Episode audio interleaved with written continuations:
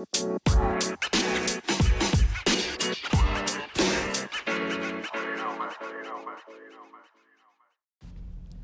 guys, happy Sunday.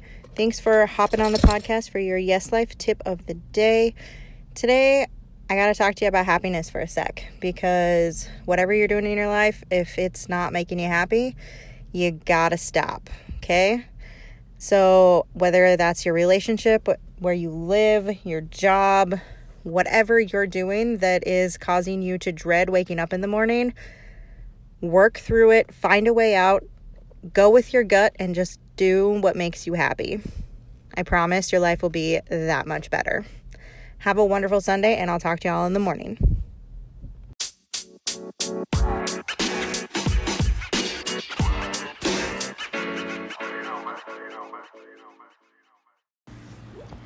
Good morning and happy Monday.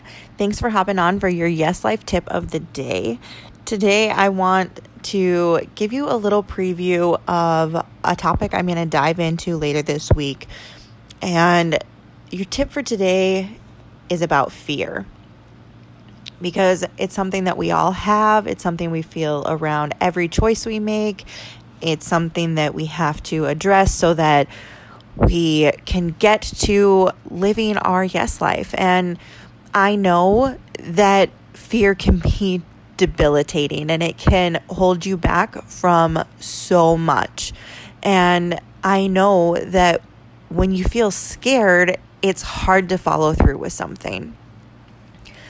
But here's my tip when you feel fear around whatever you're pursuing. If your intuition says that this is the thing you should be pursuing, but then that fear comes in and says, well, what if? And what if I fail? Or what if people leave me if I do this? Or whatever that what if is, that's your fear.